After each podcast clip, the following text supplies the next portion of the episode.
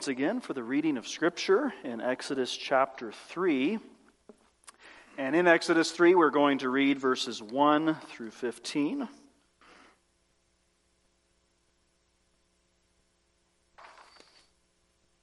Let us hear now the Word of God. Now Moses was tending the flock of Jethro, his father in law, the priest of Midian. And he led the flock to the back of the desert and came to Horeb, the mountain of God. And the angel of the Lord appeared to him in a flame of fire from the midst of a bush. So he looked, and behold, the bush was burning with fire, but the bush was not consumed.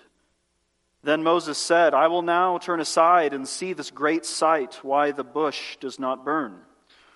So when the Lord saw that he turned aside to look, God called to him from the midst of the bush and said, Moses, Moses.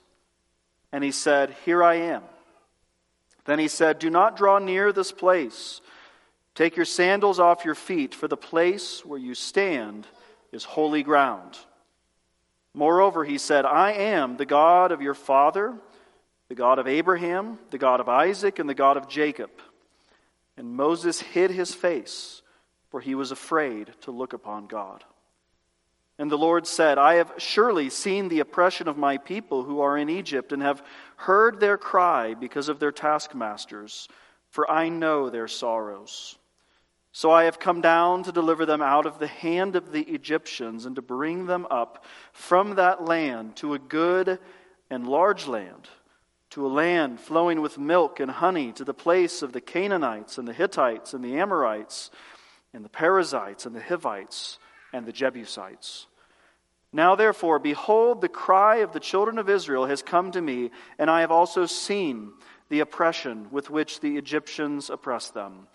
Come now, therefore, and I will send you to Pharaoh, that you may bring my people, the children of Israel, out of Egypt.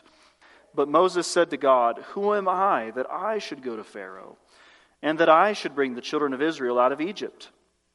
So he said, I will certainly be with you and this shall be a sign to you that I have sent you. When you have brought the people out of Egypt, you shall serve God on this mountain. Then Moses said to God, Indeed, when I come to the children of Israel and say to them, The God of your fathers has sent me to you, and they say to me, What is his name? What shall I say to them? And God said to Moses, I am who I am. And he said, Thus you shall say to the children of Israel, I am has sent me to you. Moreover, God said to Moses, Thus you shall say to the children of Israel, The Lord God of your fathers, the God of Abraham, the God of Isaac, and the God of Jacob, has sent me to you. This is my name forever, and this is my memorial to all generations. This is the very word of God. Amen. Amen. You may be seated. Let us now go to the Lord in prayer. Our Father in heaven, uh, as we come to your word this evening, uh, we ask that your Spirit would give us ears to hear and give us spiritual understanding that we might see the importance of this word for us, uh, that we might know who you are uh, as we encounter you in the word here tonight. And we ask this in the name of your Son, Jesus. Amen. Well, as we return to Exodus this evening, brothers and sisters, we come to the, one of the most preeminent chapters in all of Scripture. No doubt all of God's Word is inspired, it's profitable for us, it's all important. But I do believe there are certain passages that reveal with a special clarity and a special importance who our God is. And I believe that Exodus 3 is one of those passages. It reveals so much about who God is uh, that we might know him.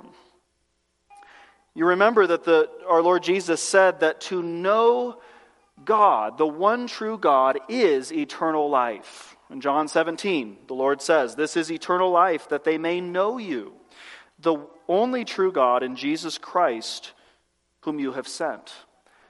So, this is what our eternal life consists in, brothers and sisters, is to know our God and to grow in knowing Him, and then into all eternity, knowing our God more and more and more. And yet, our knowledge in this life is imperfect, it's impartial. Uh, we see through a glass darkly, but we do see truly uh, what he has revealed of himself in the Word of God.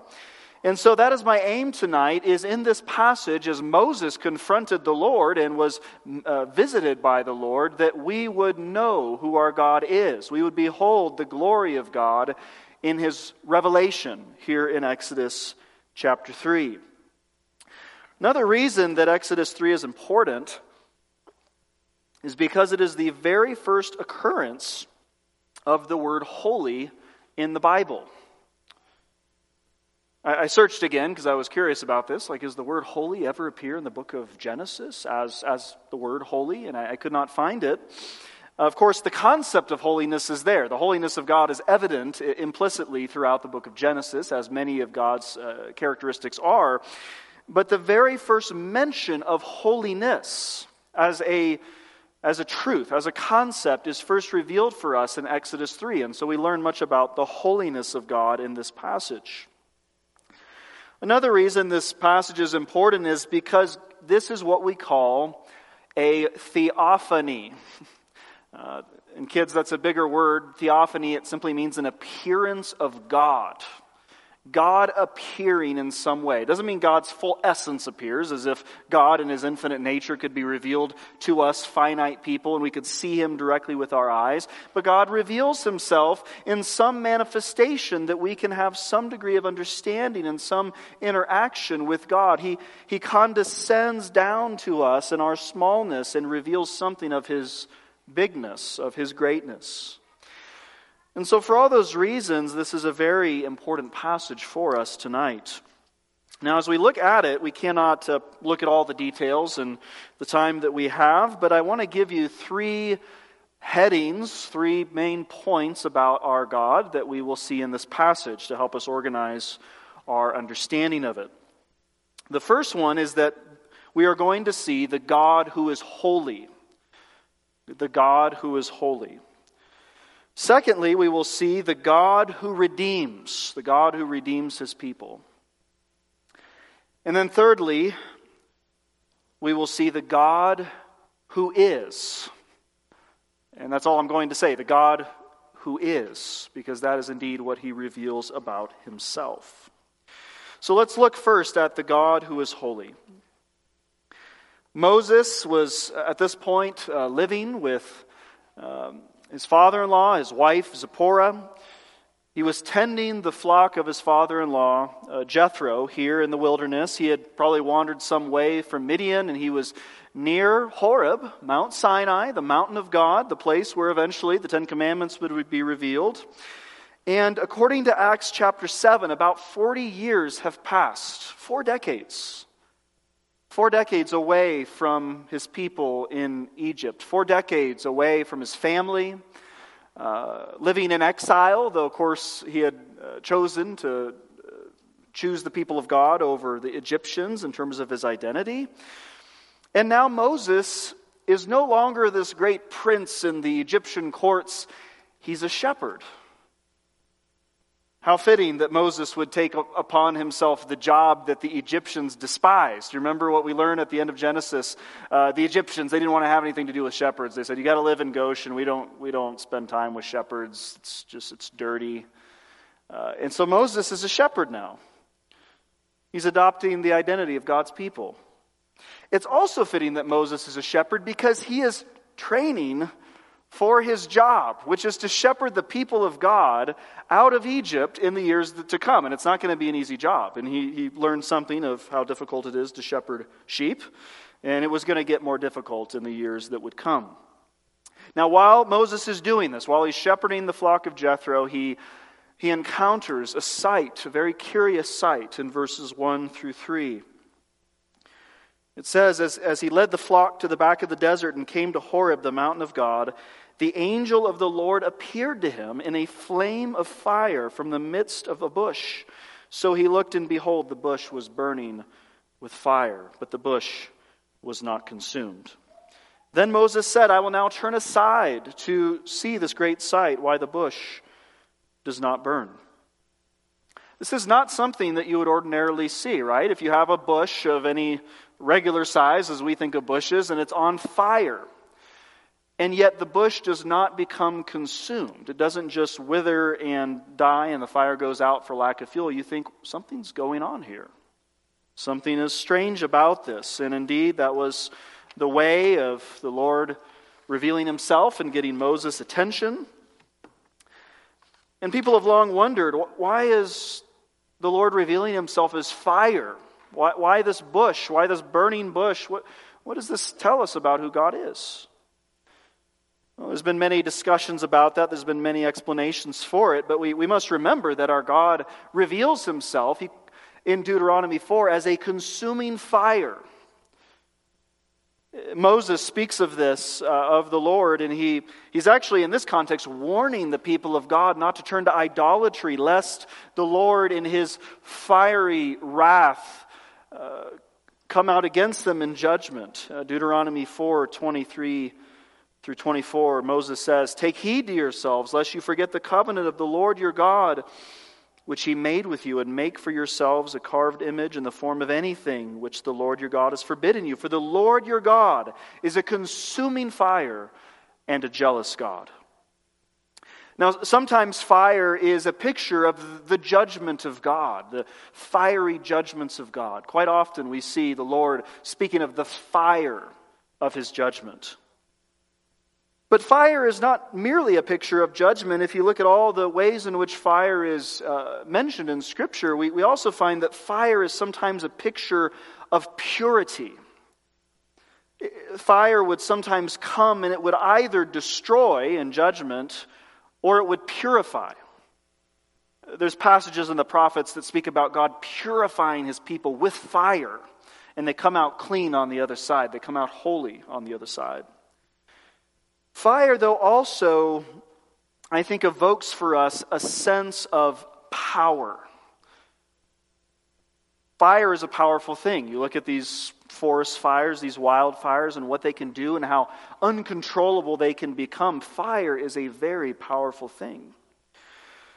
So it's possible that as we look at the burning bush, the revelation of God, of, of Himself in the burning bush, we are meant to think of all of these things but also the fact that the bush was not consumed. We're given that detail. The bush was not consumed. What does this mean?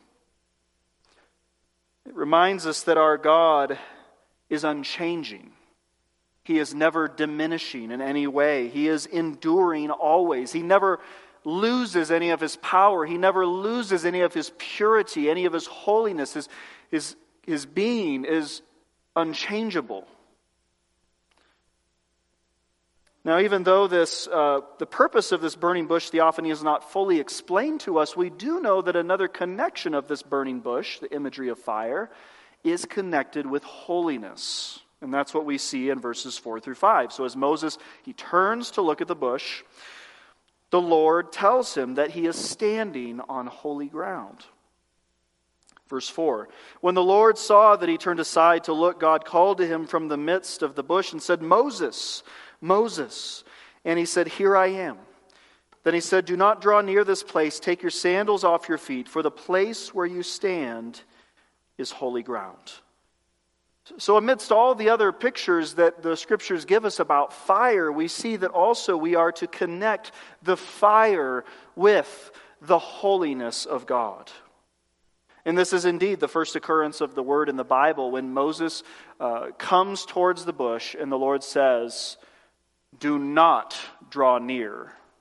Take your sandal off, sandals off your feet.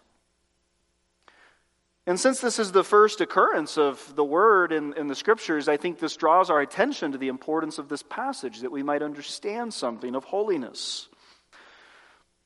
The very first thing that God says about holy ground where he has revealed himself is this do not draw near.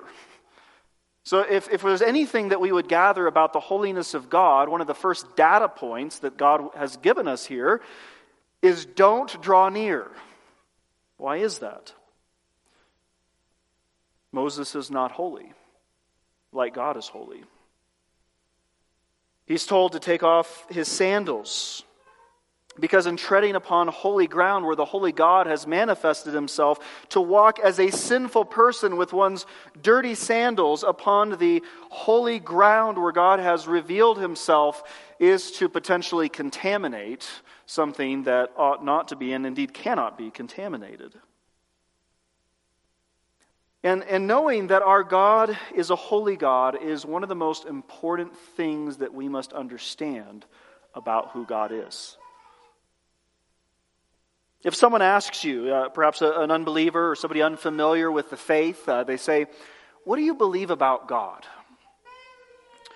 What do you say? I mean, that's such an open ended question. There's so many things you could say. It's a great opportunity. You think, Well, great, I'll, I'll tell you about this God that I believe in and worship. And, and there's many things you should say in response to that question, but I would say that you need to tell that person that God is a holy God. The holiness of God needs to be communicated in some way or another, whether with the explicit word or implicitly as we talk about his, his judgment and sin and the wrath of God and the provision of Christ upon the cross and in his death and resurrection. All of this, of course, only makes sense if we know the holiness of God. Now, as we speak about the holiness of God, what do we mean by this word? What is the word holy reveal to us about who God is? Well, I think the, the most common uh, thing that comes to our mind as we think about holiness is the moral purity of God, his total sinlessness. There is no taint of impurity in our God. And indeed, the scriptures say as, as 1 John 1 says, that God is light and in him there is no darkness at all. That's one of the visual ways that the scriptures speak about his moral purity. But beyond that, we, we must also remember that holiness involves a otherness, a, a separation between things. We, we see this quite clearly in the tabernacle system, which is very helpful in learning about holiness. What do we learn about holiness through the tabernacle system and the temple? We, we learn that there's separation. There's all these barriers and there's these separations and there's these preparations one must make to be set apart. It is to set something apart, for something to be unique in a category of its own. And indeed, it includes moral purity. One thing we can say then about God's holiness is this to say God is holy is to say he is not like us. He is other than us, He is transcendent above us. This is expressed very well in the uh, prayer of Hannah in 1 Samuel chapter 2. She, she speaks about the holiness of God in her prayer as she's giving thanks to the Lord for the birth of Samuel.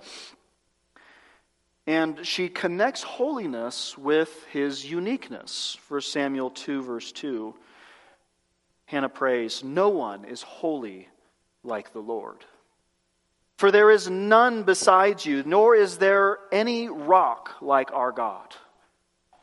She says it in three different ways. She says, There's none like God. He is holy in a way that no one and nothing else is holy.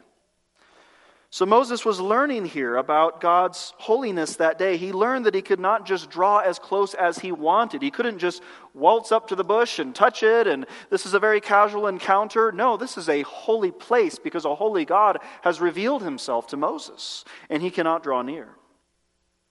Later uh, on Mount Horeb, we would see once again the holiness of God revealed as he descended upon the mountain as he revealed the Ten Commandments, the Ten Words to his people. And that day was so frightening for the people. You remember what it was like in Exodus 19. Smoke and fire descended upon the mountain, thunderings. The people were told that they could not ascend the mountain lest they die. God's separation from us, his impeccable moral purity and his holiness means that we who are sinful creatures, we cannot simply casually walk right into his presence.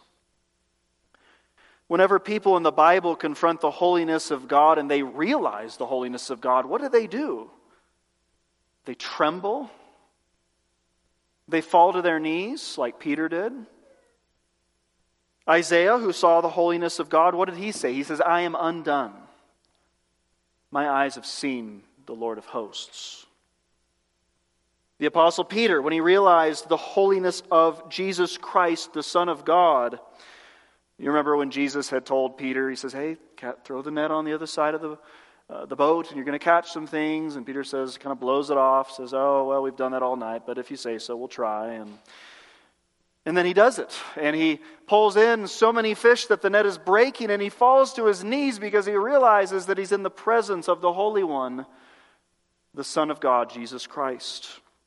And he says, Depart from me for I am a sinful man. He could not be in Jesus' presence unless Jesus invited him into his presence any longer because he realized the utter uh, distance between him and Jesus as it, as it related to holiness.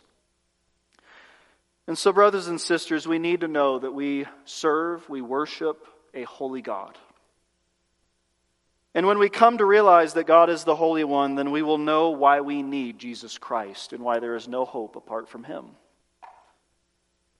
If we have a wrong conception of holiness and we see the gap between us and God as a rather minimal degree of separation, something quite easily bridged by us, as many religions do. You know that there's many religions out there, they'll say, well, there's just a certain number of rituals, certain number of sacrifices and good deeds. You might make it. Islam, you know, teaches that. You might, you might make it. observe the five pillars carefully. Uh, do your best. You might make it if, if Allah has decreed that it is so. Do your best.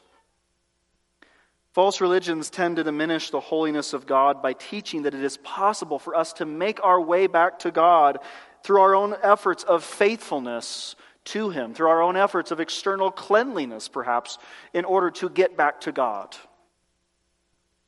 If we were to use the illustration of climbing a mountain with God at the top, false religions, they make it like a small hill. It's just a little berm. You just got to work your way up, just little steps, and you'll be at the top and you'll be there. But the Bible teaches that there is an unbridgeable chasm between us and a holy God. It's unbridgeable by us, but it is bridgeable by the one mediator, Jesus Christ, whom God has given to us. And he has made a way for us to be redeemed and to be reconciled to him and to come into the presence of the holy and then to be made holy ourselves. What an amazing thing. So Moses met the holy God that day. But he also met a God who was committed to the redemption of his people. And that brings us to the second point the God who redeems. After Moses took off his sandals, the Lord revealed himself to Moses and he identifies himself. He says, I am the God of your fathers, the God of Abraham and Isaac and Jacob. God is one who has made promises to his people. He mentions Abraham, Isaac, and Jacob because those men those patriarchs had received the promises of God. Abraham had been told that in your seed all the nations will be blessed. Well, how could that happen when they're languishing in Egypt in slavery? How are the nations going to be blessed with that happening? And Isaac and Jacob, these promises had been reconfirmed to them. These were promises made to the people of God. And that's why the Lord reveals himself as the God who keeps his promises to his people. But isn't it an amazing thing that God is willing to identify himself with Abraham, Isaac, and Jacob? I mean, if you're the holy God, totally morally pure, totally other than any created thing, do you really want to reveal yourself as the God of those guys? The God of lying Abraham, the God of partiality showing Isaac, the God of Jacob the cheat that's what they were by, by nature. These were not glorious men. These were not uh, very good men at times, though, yes, they were men of faith. We know that. Uh, they were not perfect men. But this reminds us that God is so committed to the redemption of his people and he's so committed to the promises he's made to his people that he will actually identify himself as the God of those people. As Hebrews 11:16 says of the hall of faith that says, God is not ashamed to be called their God, for he has prepared a city for them. Uh, what love to see that God is not ashamed to be associated with us because he, he, because he has committed to redeem us. He loves us, He loves His people. So, this is what the Lord now reveals to Moses. After 400 years, he says, I am going to act. I'm going to fulfill my promises. I am not going to let my people languish in slavery any longer. Verses 7 through 8 I have surely seen the oppression of my people who are in Egypt, and have heard their cry because of their taskmasters, for I know their sorrows. So I have come down to deliver them out of the hand of the Egyptians, and to bring them up from that land to a good and large land, to a land flowing with milk and honey. Now, this has taken, brothers and sisters, 400 years to occur. And, and, to us, when our lives are so short, you know, if we live 80, 90 years, we call that a good long life, right? 400 years seems like a really long time, doesn't it? Think of all the questions the Hebrews would have asked as they were in Egypt. Where is God? Where is the fulfillment of his promises? Why are we still here? Generation after generation after generation dying, not seeing the fulfillment of the promises of God. And they think at some point, I'm sure people have these doubts and these struggles to say, God has forgotten us. Did they think that? Perhaps. It would not have surprised us if somebody would have said, Look, it's been 200 years by now, it's been 100 years even. God has forgotten us. But, brothers and sisters, God had not forgotten his people. The Lord says, He says, I have seen and heard and known their sorrows. He, he enters into what they're, they're going through in the sense that he, he's very aware of it. He understands what they're going through, he's, he has seen it. He has heard it and he knows what they're going through, and he has heard their prayers. And though the Lord may delay, as it seems to us, yet he never forsakes his people and he never breaks one promise to his people. Now, as we've already learned as we've begun Exodus, we know that Exodus is a paradigm book for understanding God's redemption. If you want to understand salvation in the Bible, Exodus is a great place to go to see what redemption looks like. And there's so much we could say about the nature of redemption, the nature of salvation in Exodus, but I want to just focus right now on one particular aspect of that redemption, which is mentioned in, in our passage. And that, that theme that I want to focus on about redemption is the fact that when God redeems us from slavery to sin and slavery to the fear of death, he delivers us unto service, unto worship and service of him. And you saw this in verse 12 that the very sign that God had done these things would be that they end up back at Mount Horeb. And what do they do at Mount Horeb? They serve God on that mountain. Verse 12. The Lord says, I will certainly be with you, and this shall be a sign to you that I have sent you. When you have brought the people out of Egypt, you shall serve God on this mountain. Now, as I looked at that word serve, I thought, well, where else does this appear in Exodus? And I was amazed to find maybe 10 to 12 references of this word. And it's, it's a constant drumbeat in the accounts that we have between Pharaoh and Moses. You remember when Moses goes and confronts Pharaoh and he says, You need to let the people of God go. Why? That they may go serve God, that they may go worship God in the wilderness. That was the purpose of this redemption. And yes, part of God's redemption is to bring them to the promised land, to bless them with all these amazing uh, spiritual and material blessings. But they were called out of Egypt to worship God.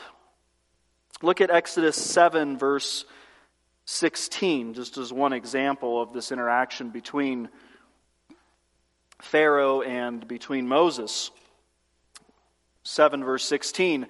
And you shall say to him, The Lord God of the Hebrews has sent me to you, saying, Let my people go, that they may serve me in the wilderness. But indeed, until now, you would not hear.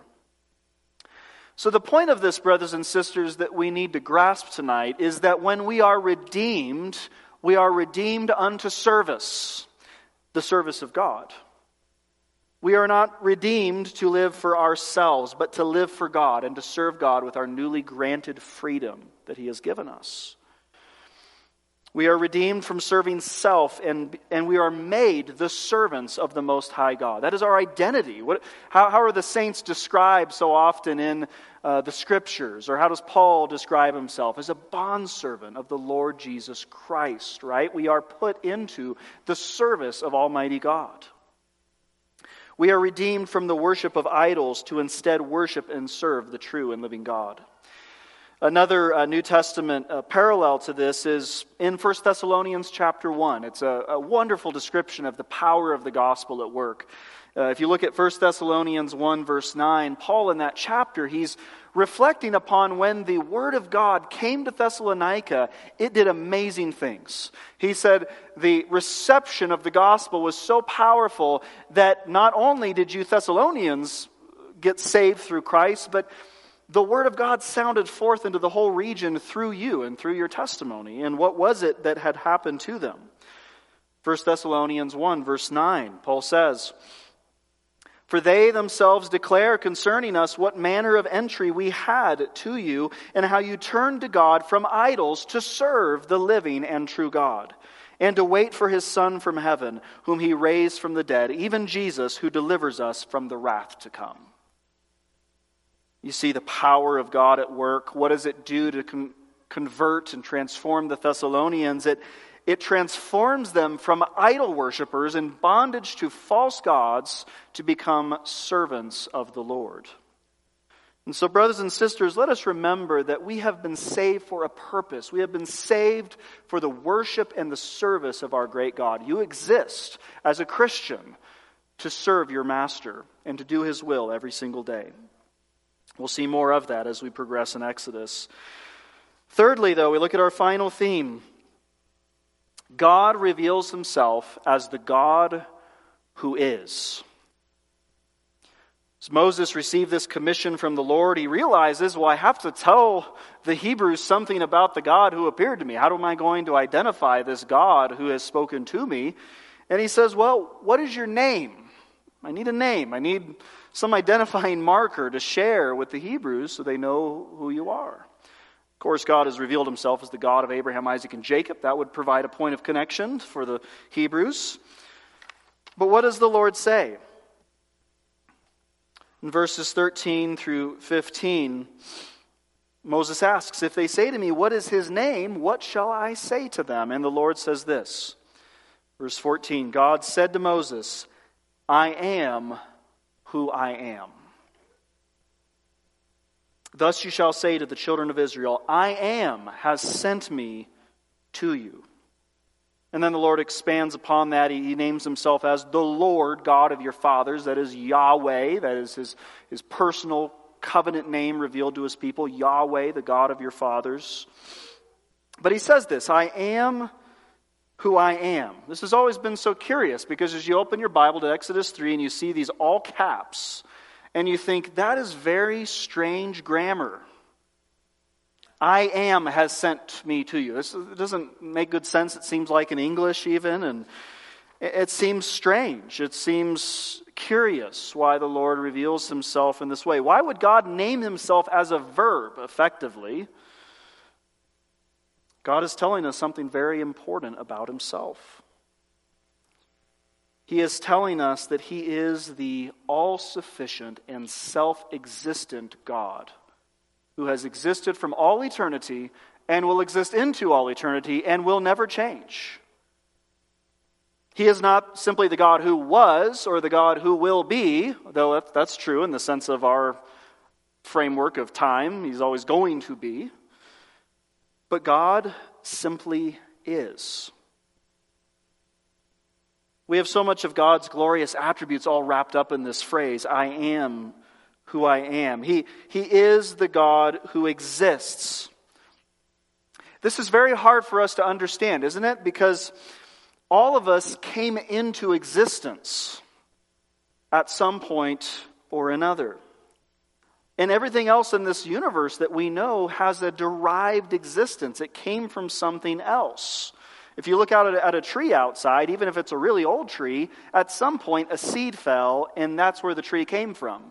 And the seed had to come from another tree, which came from another tree, and on the sequence goes, right? And kids will often naturally ask the question, they'll say things to their parents, they'll say, Where did God come from? Or, Who made God? And it's an understandable question why we would ask, Who made God? Because in our frame of reference, everything is made by something or someone, everything comes from something else. We ask these questions because we are derived and dependent creatures ourselves. And God is telling us, He is saying, I am. I simply am. I exist. I am the self existent one that never changes. Now, that's very powerful in light of facing the great Egyptian Pharaoh, who has all this great power, it seems, and these great armies to punish the Hebrews, to know that the God who simply exists, the God who self exists, has no need of anything outside of himself, can come and can redeem his people. It is very good news, brothers and sisters, that our God is. Our God is not dependent on anyone or anything. What a weak God we would have if that God needed to be propped up and reinforced and needed help from other people. Not much of a God that can help you or redeem you if it's not a God who simply is. And yet, this can make people uncomfortable too. A.W. Tozer, in The Knowledge of the Holy, he, he talked about how some people really are uncomfortable with this whole concept of God's self existence. It's, it's unnerving to some people. He says, we tend to be disquieted by the thought of one who does not account to us for his being, who is responsible to no one. You'll find this in conversations with people. They, they don't like the idea of God being able to do whatever he wants. People say, No, he needs to do what I want. If I'm going to worship him and believe in him, he's going to do the things that I think are appropriate. And we say, That's, that's simply not the case. The, the God who is does not answer to you or to anyone else. He is the great I am, and He does not have to answer to you for anything. And as we saw in our scripture reading, our Lord Jesus used this very same phrase of himself when confronted by the Jews and they were pressing him. They said, Who are you to be talking about Abraham and all this? You were, you were just born a few decades ago. Who are you? And he says, Before Abraham was, I am. Our Lord is revealing himself as God incarnate, the self existent God, the same God who revealed himself to Moses in the burning bush. And so, brothers and sisters, as we have seen our God this evening, we are to be reminded that we serve a holy God. A God that we cannot simply approach on our own terms, but one that we must approach through our mediator, Jesus Christ. We have seen the God who is mighty to save, the God who cares about his people, the God who will act to redeem. And then we've learned that he is the God who is self existent and therefore certainly has the power to redeem his people. So, brothers and sisters, may we exalt this God, may we glorify this God, and serve him all of our days. Let us pray. Almighty God, you are the Holy One. You are the great I am, the one who exists beyond time, uh, beyond all created things. And we humble ourselves before you tonight uh, because you are great and greatly to be praised. O oh Lord, we ask that you would teach us humility as we come to know who you are. And we thank you that through Jesus Christ we are able now to draw near, that we can become your holy people. We can be in fellowship and in communion with you because of Jesus Christ. And we are thankful tonight that you have made this way of redemption for us. Lord, help us now to commit our hearts to your service. We pray in the name of Christ. Amen.